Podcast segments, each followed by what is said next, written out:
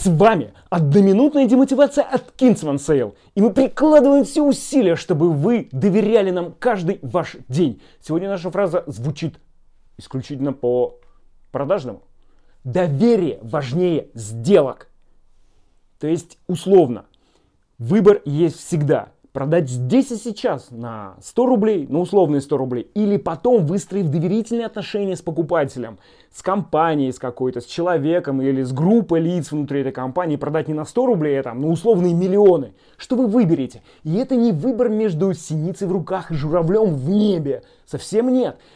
Тот опыт по построению доверительных отношений никуда не денется. Даже если у вас не получится сейчас, получится потом, и вы перестанете бояться этого процесса и станете продавать на миллионы, которые гораздо лучше, чем вот эти вот копеечные фрикции, за которые толком даже премии не получить. Поэтому выстраивайте доверие, оно важнее сделок.